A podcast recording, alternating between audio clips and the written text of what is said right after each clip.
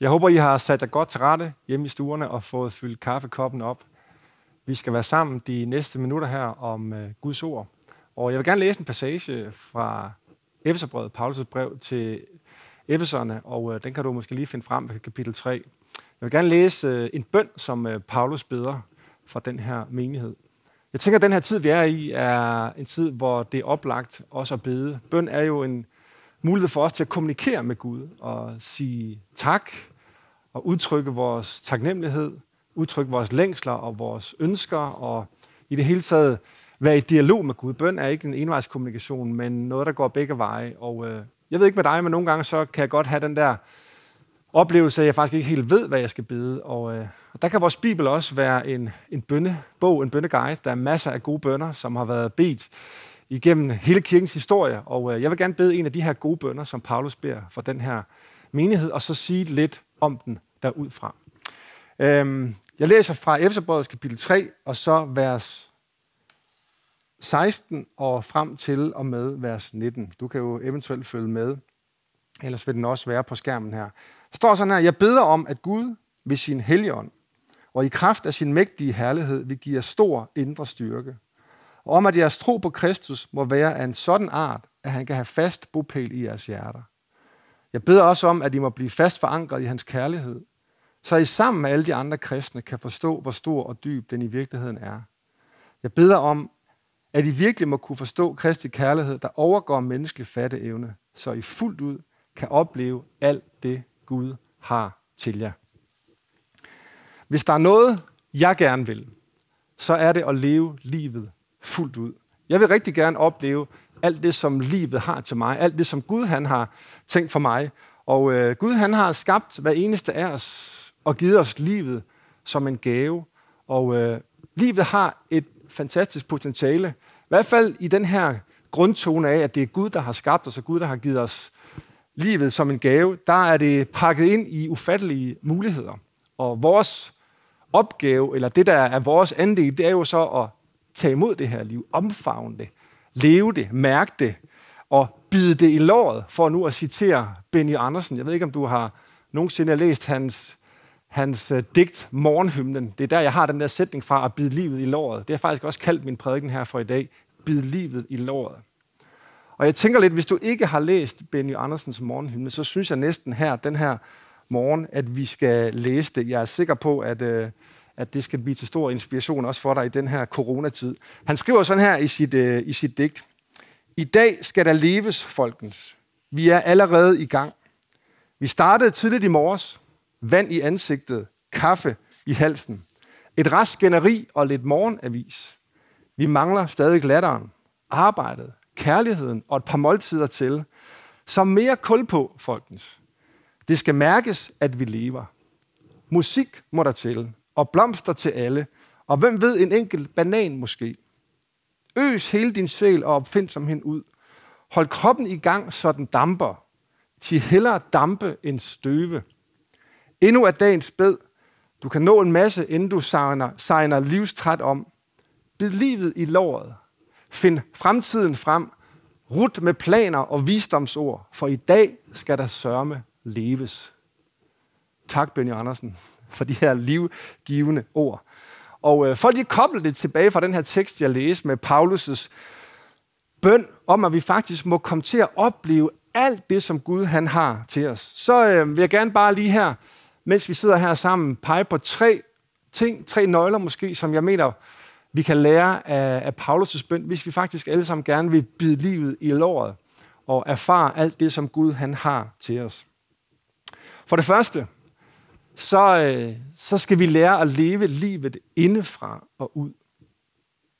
Og Paulus han beder her om, at Gud ved sin helligånd og i kraft af sin mægtige herlighed, altså i kraft af sin mægtige herlighed, ikke i kraft af vores egen formåen, ikke i kraft af vores egne anstrengelser eller vores egne evne til at tage os sammen, men ved sin helligånd, der beder Paulus om, at Gud vil give os stor indre styrke. I andres oversættelser af Bibelen, så, så vil det være oversat med styrkes i vores indre menneske.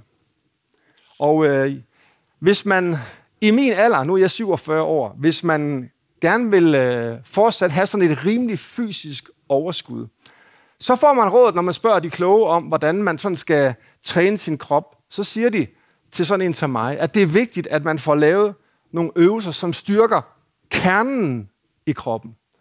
Det er faktisk vigtigt, at man får træne de store muskelgrupper, ryggen og maven og armene og benene, så kernen i ens krop forbliver stærk. Det siges, at det styrker balancen, det styrker holdningen i kroppen, og holder den sådan rimelig bevægelig og stærk. Og til en vis udstrækning i hvert fald sådan bevares. Og øh, jeg gør mit, det skal jeg da hilse og sige. Det er jo fristende at bare træne øh, overarmen og få en god lille øh, biceps øh, og, en, og, en, og en synlig brystkasse, som man kan vise frem til sommer øh, under t-shirten. Men det, der i virkeligheden betyder noget, det er, at man får trænet og styrket kernen. Og det gælder faktisk også vores mentale og vores åndelige tilstand. Vores indre menneske, som Paulus bruger udtrykket her, det er et udtryk for selve hjertet eller kernen i vores sind og vores tanker. Det er det center, hvorfra vi træffer beslutninger, og, vores, og hvor vores mentale og åndelige tilstand enten styrkes eller svækkes.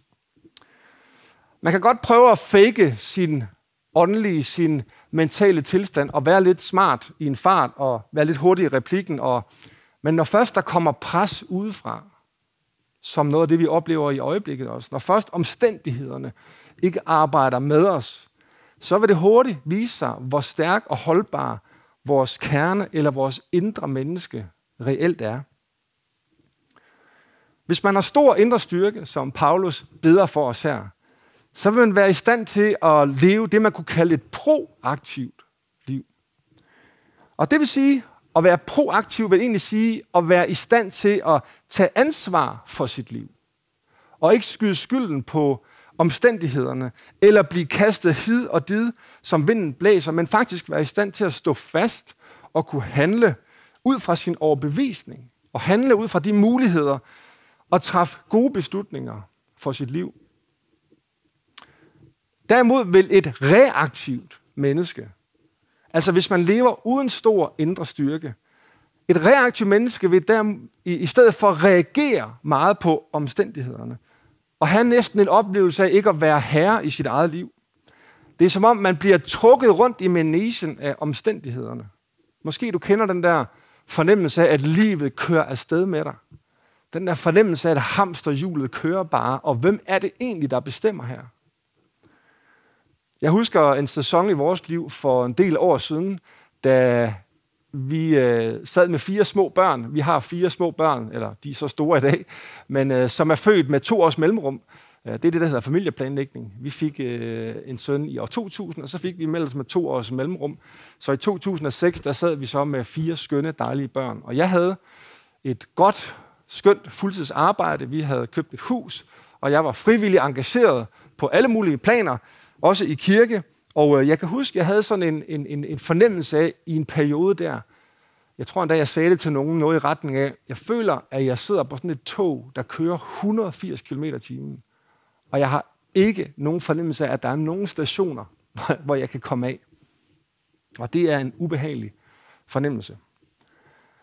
Hvis man skulle prøve her til morgen at tegne livet meget simpelt op, og jeg er godt klar over, at det her det er, det er meget for simpelt, men man kunne faktisk dele vores liv op i to, forsøg i hvert fald, at dele op i to kategorier. Så kan vi dele op i de ting, den række af ting, som vi rent faktisk oplever i vores liv, som vi ikke kan gøre noget ved. Alt det, som ligger uden for vores reelle indflydelse. Vi har jo masser af omstændigheder i vores liv, i familien, på arbejdet, i samfundet. Der er jo mange ting, der påvirker vores liv, som vi reelt ikke kan gøre os noget ved. ved.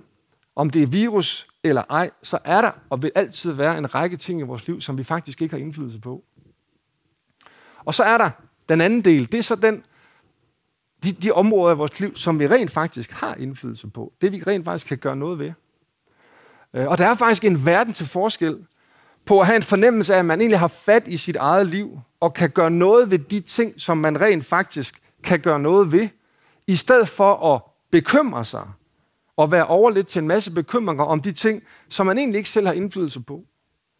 Vi kan faktisk ende med at have så meget fokus på de omstændigheder, vi ikke kan gøre noget ved, og være så bekymret om den side af vores liv, at vi næsten bliver helt lammet, og næsten bliver helt blinde for de ting i vores liv, som vi rent faktisk har indflydelse på. Og hvis vi, er, hvis vi har fokus meget på det, vi ikke har indflydelse på, så kan det næsten opleves som om vores indflydelsesfære bliver mindre og mindre og mindre. Og vores indre styrke, for at bruge Paulus' ord, bliver mindre og mindre. Men hvis vi har fokus på det, som vi rent faktisk kan gøre noget ved, kan vi næsten få en fornemmelse af, at vores indflydelsesfære kan blive større. Og på en eller anden måde forsvinder eller toner den der, det der område og de der områder i vores liv, hvor vi ikke har indflydelse på, de fortoner sig en lille smule og bliver placeret rigtigt, fordi vi har fokus på det, vi kan gøre noget ved. Der var en amerikansk teolog, som hedder Reinhold Niebuhr. Han skrev en meget berømt bøn, nu taler vi lidt om bøn i dag, som øh, jeg tror, det, det, det er knap 100 år siden, han skrev den, og øh, den blev kendt, da anonyme alkoholikere under 2. under 2. verdenskrig besluttede sig for at bruge den som en hjørnesten i det, de kalder deres 12 program. Måske har du hørt den. Øh, vi kalder den sådan i populært sindsrobønnen. Det lyder sådan her. Gud, giv mig sindsro til at acceptere de ting, jeg ikke kan ændre. Mod til at ændre de ting, jeg kan. Og visdom til at se forskellen. Jeg synes, det lyder smukt. Og det er det faktisk også. Men det kan også være svært. Paulus her i den her bøn, hvor han beder om, at vi må blive styrket i vores indre mennesker. Han appellerer ikke bare til vores sunde fornuft. Han beder om, Gud, vil du ved din hellige ånd give mig stor indre styrke. Og Helligånden er en fantastisk gave til os mennesker. Det er Gud selv, som ved sin ånd tager bolig i os, i vores indre menneske, ved troen på Jesus Kristus. Helligånden beskrives af Jesus selv.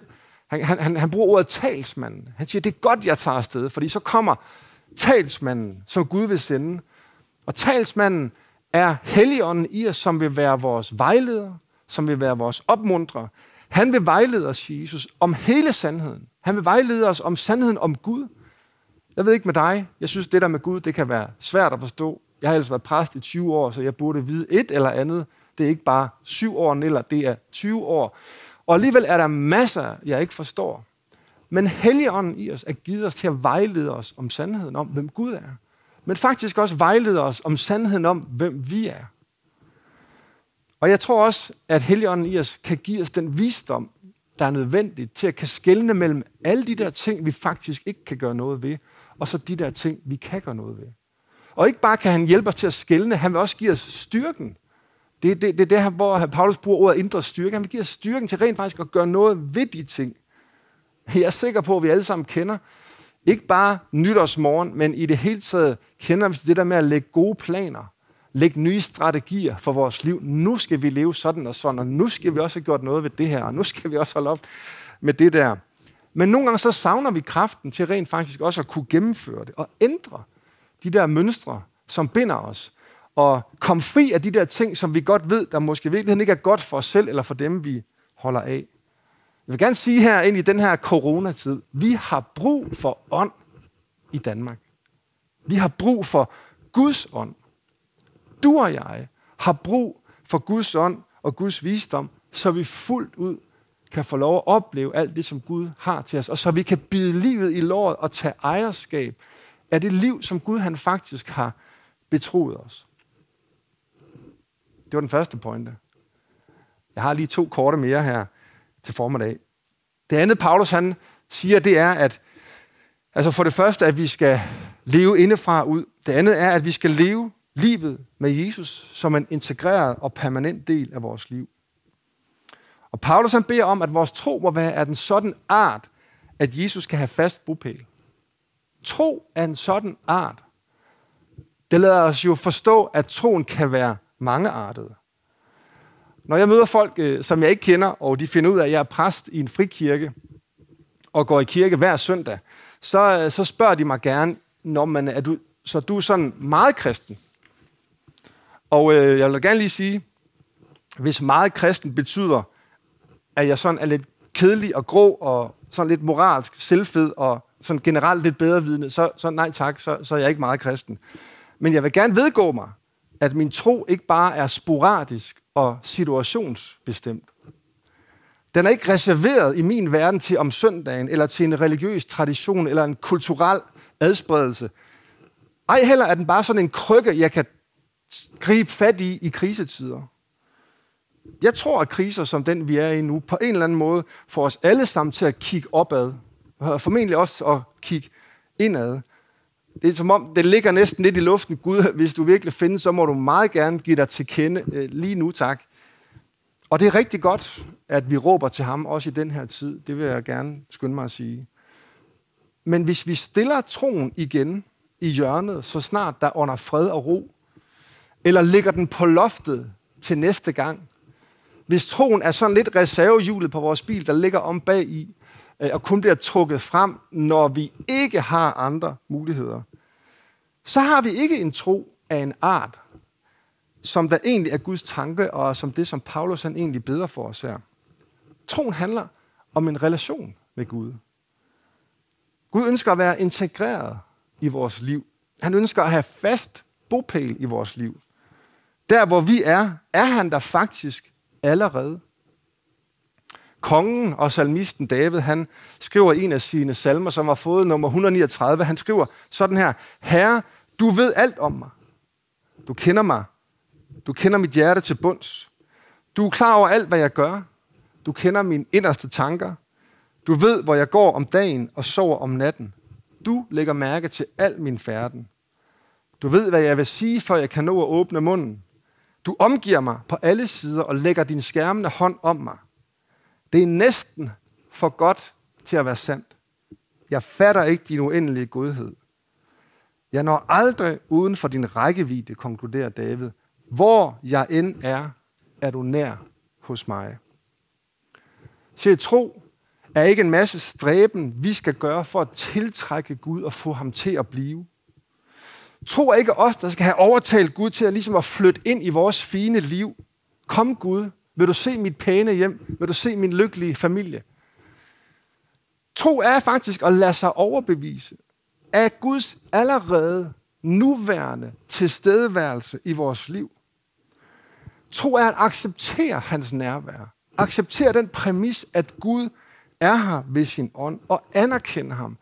Ikke bare som en krykke, eller ikke bare som et eller andet filosofisk, men at anerkende ham som Gud, og give ham taleret og ledelsesret ind i vores liv. Tro er at sige, tak Jesus, at du er nær ved os ved din ånd. Du får ærespladsen ved vores bord derhjemme, for vi har dagligt brug for dig. Vi har brug for din nåde, vi har brug for din tilgivelse, vi har brug for din kraft, vi har brug for din kærlighed. Den sidste ting, jeg vil slutte af med her, den tredje ting, jeg tænker, Paulus udfordrer os til, for at vi kan bide livet i låret og få lov at opleve alt det Gud, han har til os. Det er, at livet leves i fællesskab med andre. Se, Paulus han beder om, at vi må blive fast forankret i hans kærlighed. Og han lader os forstå på en eller anden måde, at vi først kan forstå, hvor stor og dyb den i virkeligheden er, sammen med alle de andre. Jeg tror måske, det er sådan lidt et timeligt ord til os i den her isolationstid. Og vi kan for alvor mærke nu, hvor meget vi egentlig er sociale væsener. Vi kan næsten ikke vente med at kramme dem, vi holder af, møde familien, mødes til mad og fodbold og grillfester og skoler og arbejde og alt det der, vi ellers savner. Afrikanerne, uden at jeg skal kloge mig helt vildt på Afrika, så ved jeg, at de har et, en måde at sige det her på. De kalder det Ubuntu.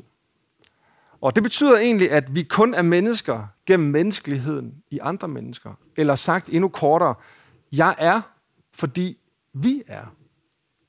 Og vi har måske ikke rigtig et dansk ord for det der, men det rummer egentlig essensen af det at være menneske.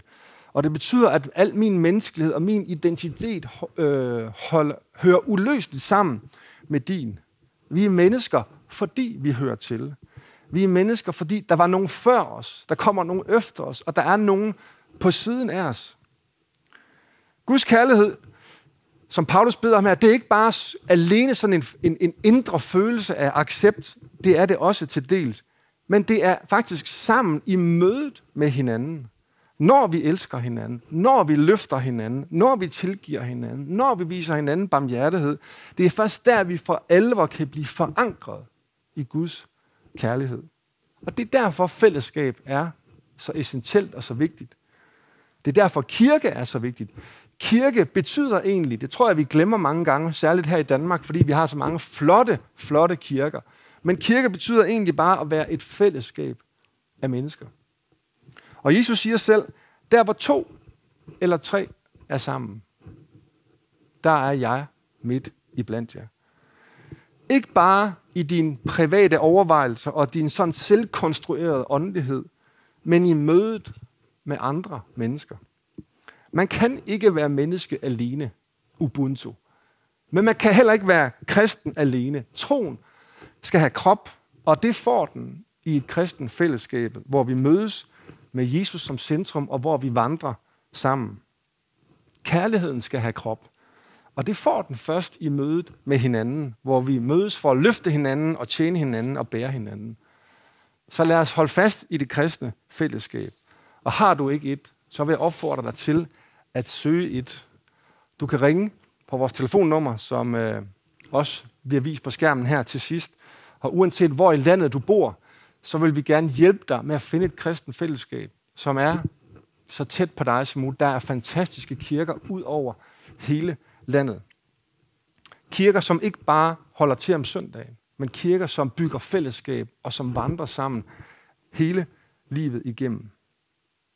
Hvis du har brug for, at vi beder for dig, uanset hvad du måtte ønske, vi skulle bede for, eller bare gerne vil tale med en præst eller med et medmenneske, er du også meget velkommen til at ringe. Jeg vil gerne slutte med at bede sammen. Og jeg vil gerne slutte med at bede den bøn, som Paulus han øh, bad. Jeg vil gerne bede den. Og nu har du hørt mig sige lidt om den. Jeg vil gerne bede den for dig, som lytter med. Og så tænker jeg, at vi kan slutte med også at bede fader vores sammen, og der kan du jo istemme, hvis du vil derhjemme. Så jeg beder den her bøn for dig, som Paulus bad for menigheden i Efesos. Jeg beder om, at Gud ved sin helligånd og i kraft af sin herlighed vil give jer stor indre styrke. Og om, at jeres tro på Kristus må være en sådan art, at han kan have fast bopæl i jeres hjerter. Jeg beder om, at I må blive fast forankret i hans kærlighed. Så I sammen med alle de andre kristne kan forstå, hvor stor og dyb den er på alle leder og kanter. Jeg beder om, at I virkelig må kunne forstå Kristi kærlighed, der overgår menneskelig fatteevne, så I fuldt ud kan opleve alt det Gud har til jer. Skal vi bede fader vor sammen. Fader vor, du som er i himlen. Helligt blive dit navn. Komme dit rige. Ske din vilje som i himlen, således også på jorden. Giv os i dag vores daglige brød. Og forlad os vores skyld, som også vi forlader vores skyldnere. Led os ikke i fristelse, men fri os fra det onde. For dit er riget, magten og æren i evighed. Amen. Tak fordi du lyttede med og tunede ind på vores gudstjeneste her.